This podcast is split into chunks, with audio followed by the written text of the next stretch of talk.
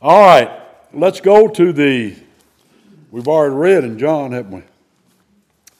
Let's go to the book of Ephesians.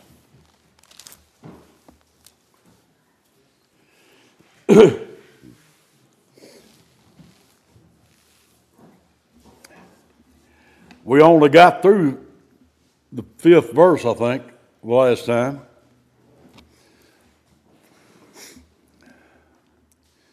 I'm going to read four. According as he hath chosen us in him before the foundation of the world, that we should be holy and without blame before him in love, having predestinated us unto the adoption of children by Jesus Christ to himself, according to the good pleasure of his will.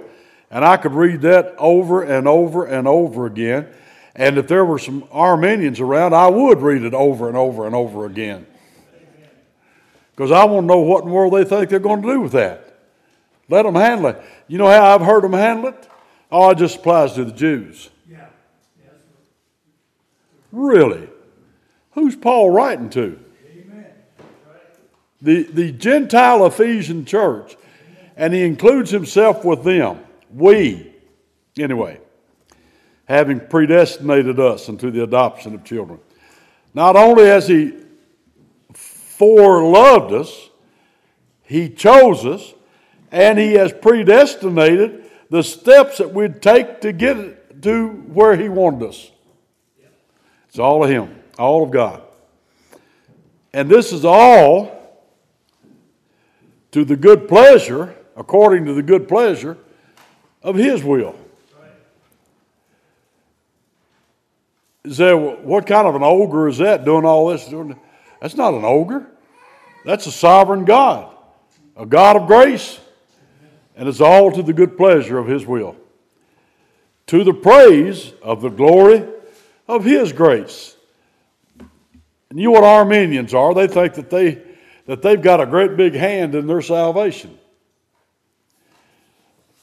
According to them, when, when they get to heaven, they'll say, Thank you, Lord, and me for saving me.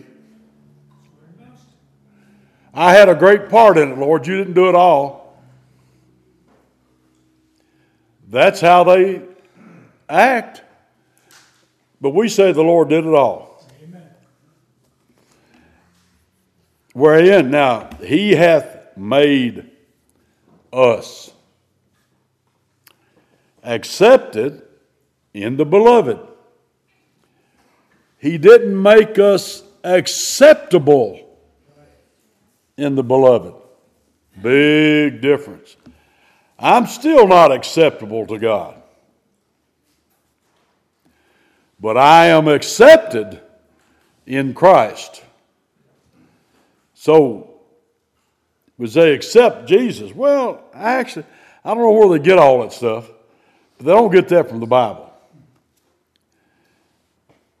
He hath made us accept, past completed action accepted in the beloved, in Christ. The beloved is in whom we have, that was Paul and all those he's writing to. We have redemption through his blood.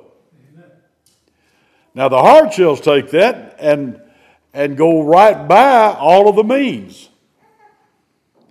But the means are as much a part of it as the end is. And so, we have redemption,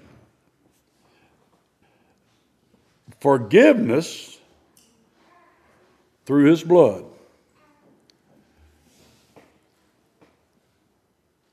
The forgiveness of sins, our redemption, the forgiveness of sins. And that's all according to the riches of his grace. wherein he hath abounded toward us in all wisdom and prudence. He has abounded, shown himself to be more than sufficient for everything that we need in all wisdom and prudence. Well, prudence is a, just a, a click or two away from wisdom. They're not exactly the same thing, but close. wisdom and prudence. Wisdom is having that knowledge, and prudence is exercising that. Having made known unto us the mystery of his will. Now, this is not talking about his will and everything. It's talking about his will in our individual salvation. He has made known unto us the mystery of his will. What is that mystery of his will? Well, he has made it known to us through our salvation. And that's according to his good pleasure. Now, it must be something to that because Paul has said it twice in three verses. Uh, verse 5, according to the good pleasure of his will. Uh, and uh, verse 9, well, it's four verses. According to his good pleasure. Well, I'm thankful that God has good pleasure in the salvation of his elect. Now, you see, Muslims, they can't talk about such a thing. Their God doesn't have any pleasure in their salvation. Their God is not a God, but the one they believe is a God. And the same thing with Buddha and Hindu and, and all the rest of them. Only the God of Abraham, Isaac, and Jacob has good pleasure in the elect of his people, in, in the salvation of his elect. To his good pleasure, which he hath purposed in himself. Now, I don't know how you can get away from this. That this whole kit and caboodle of eternal election, predestination, redemption, effectual call, sealing, eternal security, glorification, every bit of that God hath purposed it in Himself. Not in somebody, but in Himself. That's all in the purpose for us. Who can be against us? That in the dispensation, that'd be the ministering, the carrying out of the fullness of times well, what would be the fullness of times? That would be the purpose of God being carried out. The dispensation of the fullness of times, he might gather together in one all things in Christ, both of which are in heaven and which are on earth, even in him.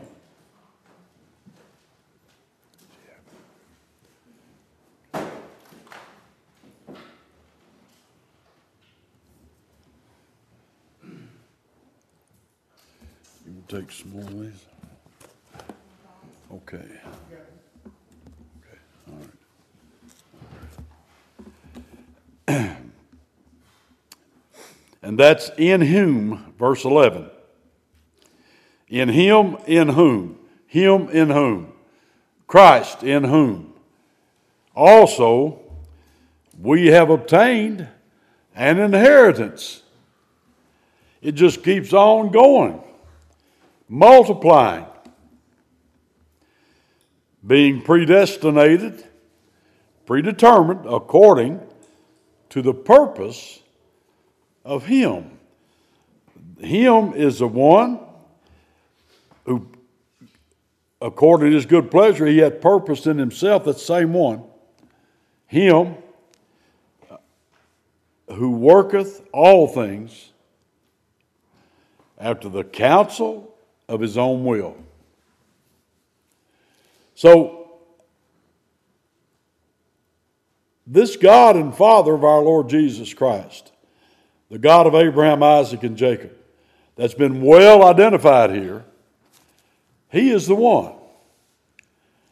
He's purposed all of this before the foundation of the world. He elected or chose his people out of the mass of humanity. I think uh, H. Strong's uh, definition of, of election that eternal purpose of God by which, out of the whole mass of humanity, He has chosen some to be the recipients of His special grace and His salvation. Words to that effect. So, this whole thing, from the beginning in eternity, God foreknew His elect,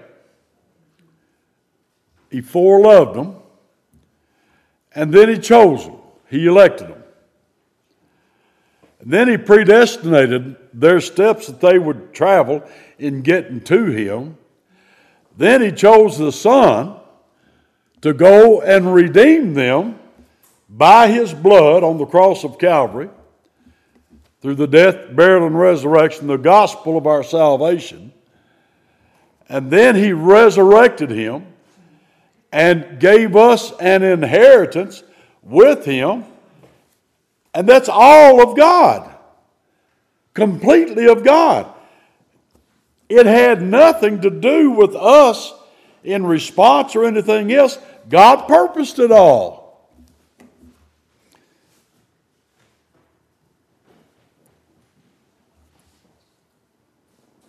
And He has to have done it and continue to do it, work all things after the counsel of his own will. Now, in order to do that, he's got to have the power to do that. He's got to have the omniscience, the wisdom to do that. he has the omnipresence to ensure that his was carried out according to his own purpose, which in Christ before the began. You realize how, how much is there, and yet they want to deny it. These, these people, uh, they deny everything of God. They, they start off, they deny His creation. so, oh no, that doesn't mean, that doesn't mean what it says. They deny His miracles. They deny His prophecy. They deny His Son. They deny everything. Uh, then they deny salvation, that he didn't do it, we did it. The elder Ward said they ought to sing, Jesus, did, he, he paid some of it. we sing he paid it all. They sing he paid some of it. But he, he either paid it all or he paid none. Anyway, he works all things after the counsel of his own will. Now, you say, well, what about eternal security of the believer? Well, there it is. And this is why I wonder. I've noticed debates. You don't much see them anymore, but I've seen a lot of debates or read about them. It seems like most of the time the, the debater is debate is an Arminian debating a Campbellite on salvation. But an Arminian can't debate uh, uh, salvation. He can't debate eternal security. How can an, Arminian debate eternal security? How can an, Arminian believe in is it once saved, always saved? Salvation depends on you, not God. That's according to them. Somebody, one of the black brothers said, if you can get it and lose, let's see, how does it? if you can get it and not know it, you can lose it and uh, have it and not and lose it or something like that. Anyway, that's salvation that they're talking about. Well, you got to do this and you got to do that. No, salvation is all of God. He's, he's done it all. Doesn't mean we can go do whatever we feel like doing. Our hearts will lead us wrong. We must follow the Word of God. But if you are a saved person, you will to a, to a degree, you will follow the Lord. Anyway, so all of this is in order that, verse 12, that we should be to the praise of his glory who first trusted in Christ. See, he does not bypass the means. You're not saved apart from trusting in Christ. If you trust in Christ, it's because God has chosen you from the beginning and He has granted to you repentance and faith. It's a gift of God, but you still exercise it. One of the hard shells tried to get on me one time for singing that song, The Haven of Rest. I said, maybe you forgot what it's like to come to Christ. Because when I came to Christ, I wasn't singing. I was elect from the foundation of the world. I didn't, know. I didn't know about that. When I came to Christ, I came to Christ spiritually, but I came to Christ through the Word. I first trusted in Christ. I didn't know what all, was all behind that. And probably you didn't either. And that's not a requirement. But he says to, to the praise of his glory, who first trusted in Christ. So there you, you got some of the means there. In whom, of course, Christ is the antecedent there, in whom ye also trusted. Well, that word trust is in italics, but it certainly deserves a place there. Because who first trusted in Christ, in whom ye also, after, see, it's understood there also. After that ye heard the word of truth, how shall they believe in him of whom they've not heard? And how shall they hear without a preacher? And how shall he preach if he hadn't been sent? After you heard, after you heard the word of truth, the gospel of your salvation, in whom also, after that you believed, you were sealed with that Holy Spirit of promise. So, even though that's again the Lord's work, being sealed with the Holy Spirit of promise, it doesn't take away from the fact that you heard the word, the Lord used it, and He worked a work of grace in you, and you trusted the Lord Jesus Christ in the gospel of your salvation. How He died for your sins according to Scripture, was buried, and rose again the third day, all according to the Scripture. There's the gospel of your salvation. It's the only gospel there is. There's not another gospel. So, and all of that with the sealing of the Holy Spirit of promise, which is the earnest of our inheritance. We have an inheritance. In Christ, we have an inheritance. It's more than a cabin in the corner of glory land. Jesus said, I'll go and prepare. There are many mansions in my Father's house. I'll go and prepare a place for you. So it's not a cabin in the corner of glory land, it's a mansion. And we know what a mansion is, you can, but we don't know what those mansions are because it hadn't been revealed yet. But I have not seen, neither ear heard, nor entered into the heart of man what God's prepared for them that love Him. So, the earnest of our inheritance, that's not a down payment, that's an assurance. You give an earnest in a real estate deal. That, that is to guarantee you intend to buy the place. An earnest is a guarantee that there's an inheritance coming, not a down payment. Until, that's, that is, until the redemption of the purchased possession. Now, redemption is accomplished and applied on the cross of Calvary. The price was paid by Jesus Christ, and it's paid. That's over with. But what is the redemption of the purchased possession? Both body, soul, and spirit, you. That's the purchased possession. And you see, our salvation won't be complete until then. We are body, soul, and spirit. It's called we are tripartite.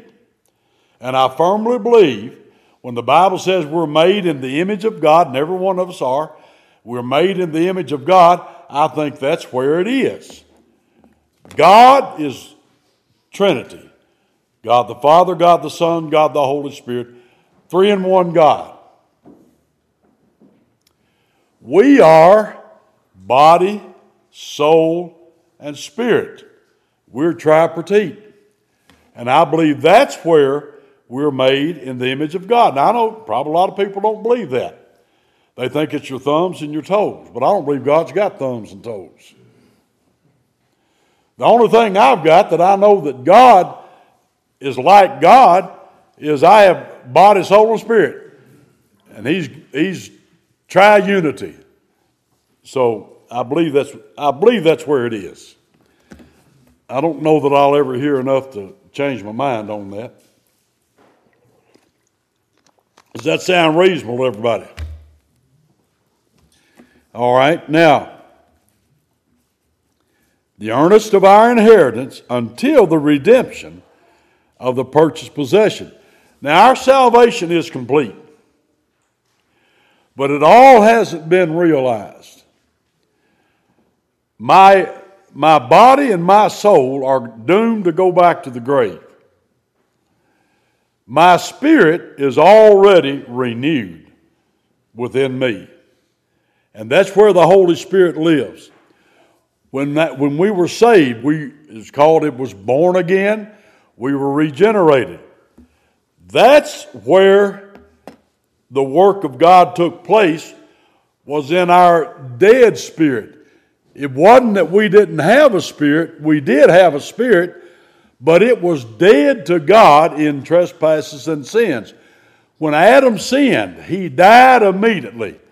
The day that thou eatest thereof, thou shalt surely die. Adam died.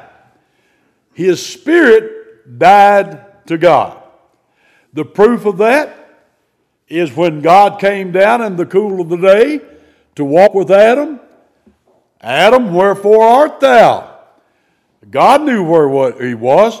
But he wanted Adam to know that he knew that Adam wasn't where he was supposed to be. And he knew that Adam had sinned against God, had transgressed his law, and therefore he now was wicked, was evil. And God could no longer walk with him because he was wicked. So when God saved Adam, there was a difference. Because now Adam is hiding from God. Whereas he was walking with God, now he's hiding from God. Something had to happen drastic, and it did. And that's when Adam sinned. So in his spirit, he was made complete. He is made without sin. He wasn't perfect, but he made a choice and he plunged himself and the whole human race into sin and depravity. And he died to God. Now, and you're trying to deal with lost people. You need to remember that. Well, why don't they believe what I'm saying? They're dead in trespasses and sins. They're spiritually dead to God. They can't believe. Well, why are we talking to them? Because God told you to. That's why we're witnessing. Because God told us to. Well, they don't believe. And and now what? You didn't already know that they don't believe? We need to understand that before we go to them. And understand that you ain't going to convince them in your flesh. You don't have that capability. I don't. No other man does. No preacher has that, that capability. None. I don't care who they are. The only one that can do that is the one that works a work of grace in them. And when he enlightens them, he said, For God, who commanded the light to shine out of darkness, has shined in our hearts, revealing unto us the glory of God in the face of Jesus Christ. There it is. There's seeing the light. Other than that, we're in total darkness, spiritual darkness. They don't understand what we're talking about. They really don't. They can't. They don't have a spiritual mind to. For the things of God are spiritually discerned. And their spirit is dead, it's not non existent. Why do you think that, that in this world you have a revival of Satanism? It's all over. People, many more people believe in Satan than they do believe in God. And why? How do they get into all this stuff? Because their spirit is dead to God, but it's very much alive in sin and in darkness and to Satan of this world. So, my body is doomed. It's not going. to. When God saved me, He didn't do a thing to my body. And He really didn't do anything to my soul, my mind, because that's why He says that the, these, the flesh wars against the spirit. That's why there's that conflict in me. I want to do, and then I don't do. There's two people here. There's the old man, the old flesh, and then there's the new man. That's the new creature created in true holiness. And that's where that battle is. When I die, that's why nothing has to be done for me or any other child of God. When I die, as Paul said, to be absent from the body is to be present with the Lord. Amen. Nothing has to be done to a, to a saved person's spirit the moment they die, when they last expire that last breath, they're with God. Nothing has to be changed about my spirit. That's why First John he says that our spirit cannot sin. He didn't say our flesh can't, or our minds, our souls. He didn't say that. He said our in our spirit. We cannot sin against God because our spirit has been renewed. The Holy Spirit uh, remains in us. And when we die, we let go of this old flesh, and immediately we're with the Lord. Now, I don't know how long it'll be. When I die, I don't know how long it'll be before my salvation is made complete. Now, my salvation is complete, but till I'll be made complete. But someday, my body will be resurrected, renewed. My body, my soul, my spirit's all ready and be joined, and then will my salvation be complete, both body, soul, and spirit. And so should we ever be with the Lord. And there's his, there's his, talk about the plan of salvation, there it is. We've talked about it all here. Now, until the redemption of the purchased possession unto the praise of his glory. Wherefore I also, after I heard of your faith in the Lord Jesus and love unto all the saints, cease not to give thanks for you, making mention of you in my prayers. Now, Paul is not praising them for saving themselves. He's already revealed all that. But he's thankful he's heard about their faith and their love for the Lord because that is proof to him that they are saints. And I cease not to give thanks for you, making mention of you in my prayers. Now, here's one of the prayers of the Apostle Paul. Arthur Pink put out a book on the prayers of Paul. Excellent book. And here, here's one of them right here. My prayer is that the God of our Lord Jesus Christ, the Father of glory, again identifies him clearly, may give unto you the spirit of wisdom and revelation in the knowledge of him. He didn't say anything about Aunt Josie's hangnails.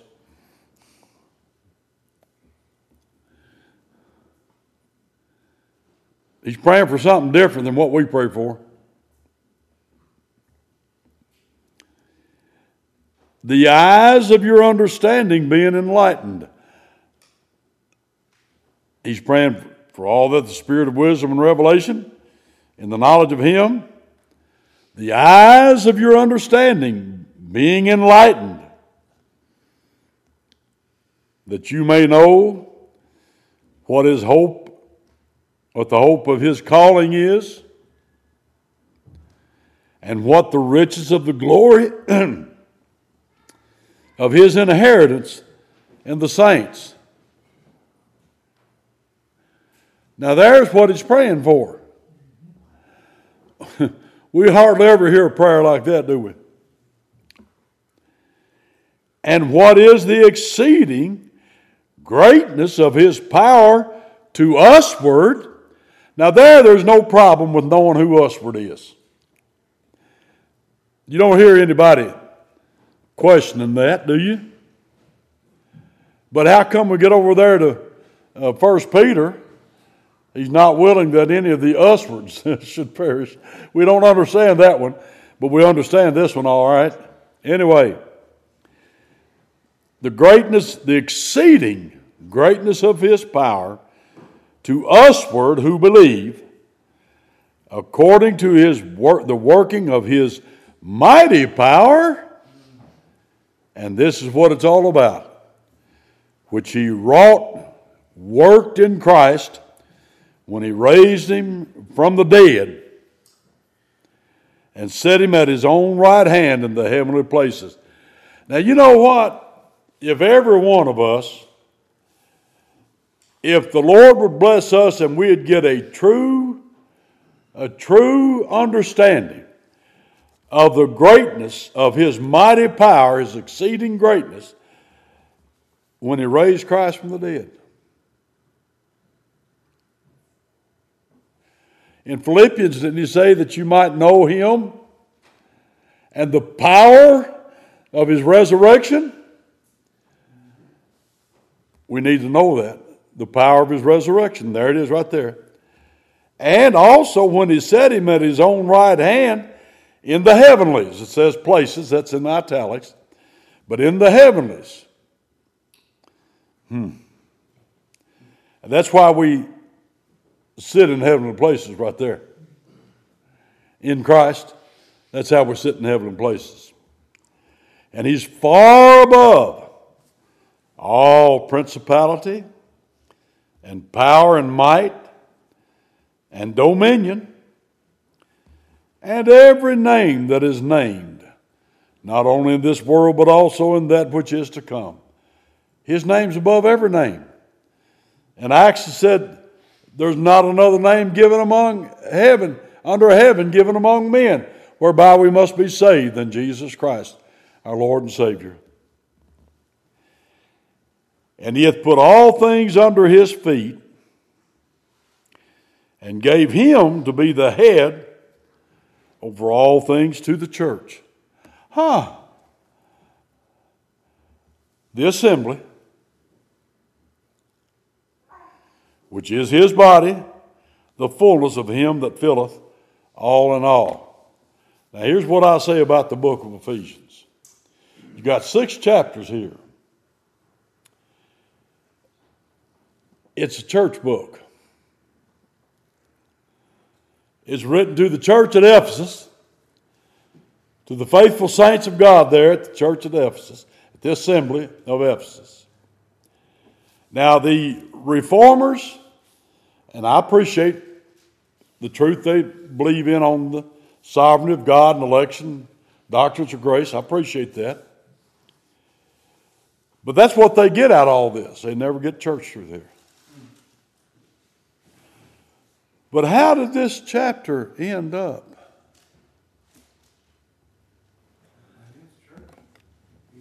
He's the head of his assembly,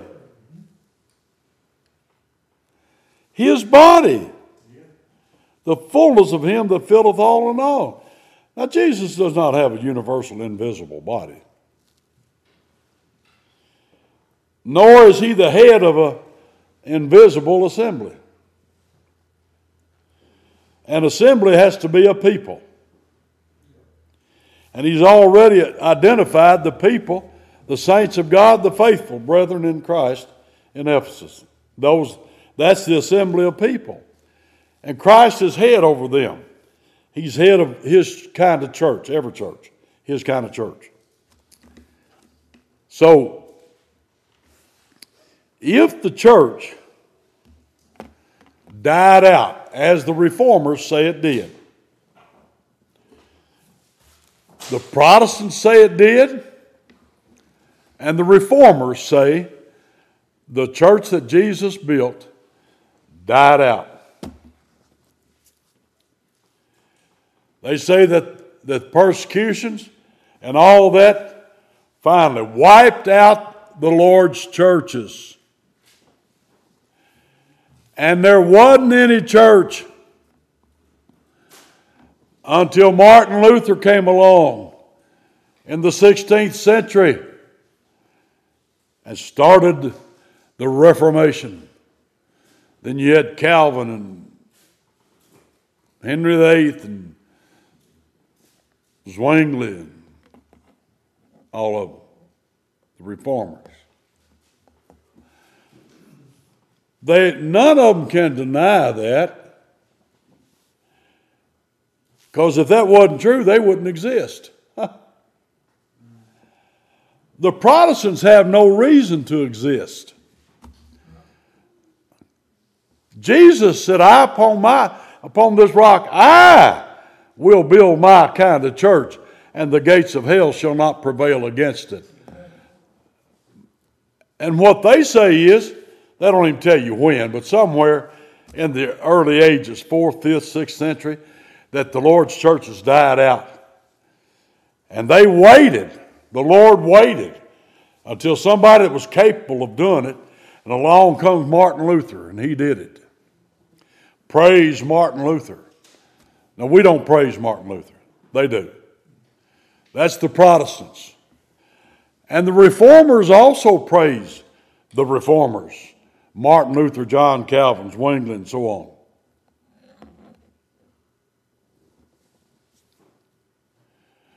The Lord wasn't able to to perpetuate his kind of church. That's what they say. Protestants and the reformers. That is exactly what they say.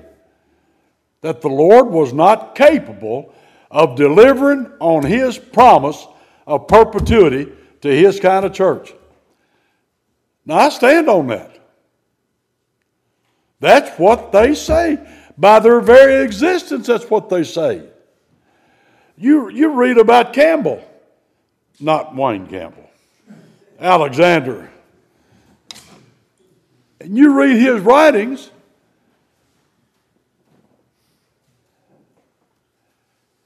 that's what he claims and is claimed for him that they restarted the Lord's church.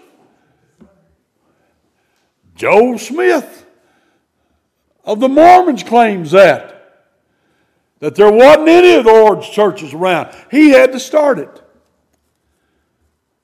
Read the writings of Mormon. I don't want you to, but if you ever see it, that's what you'll find out. He claimed that. Uh, Mary Baker Eddy claimed the same thing.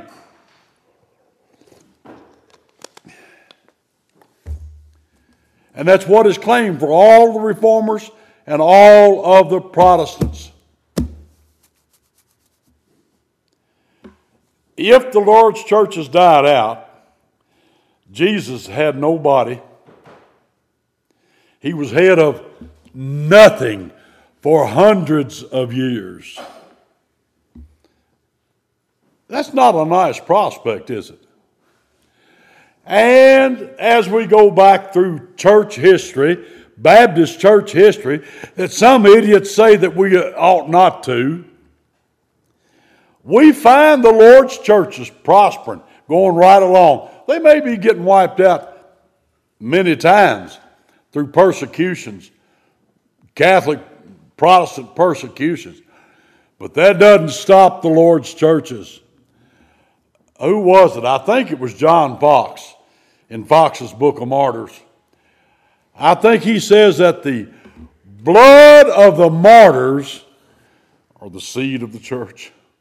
The more they killed, the, the more they, the more they did mission work and spread the gospel.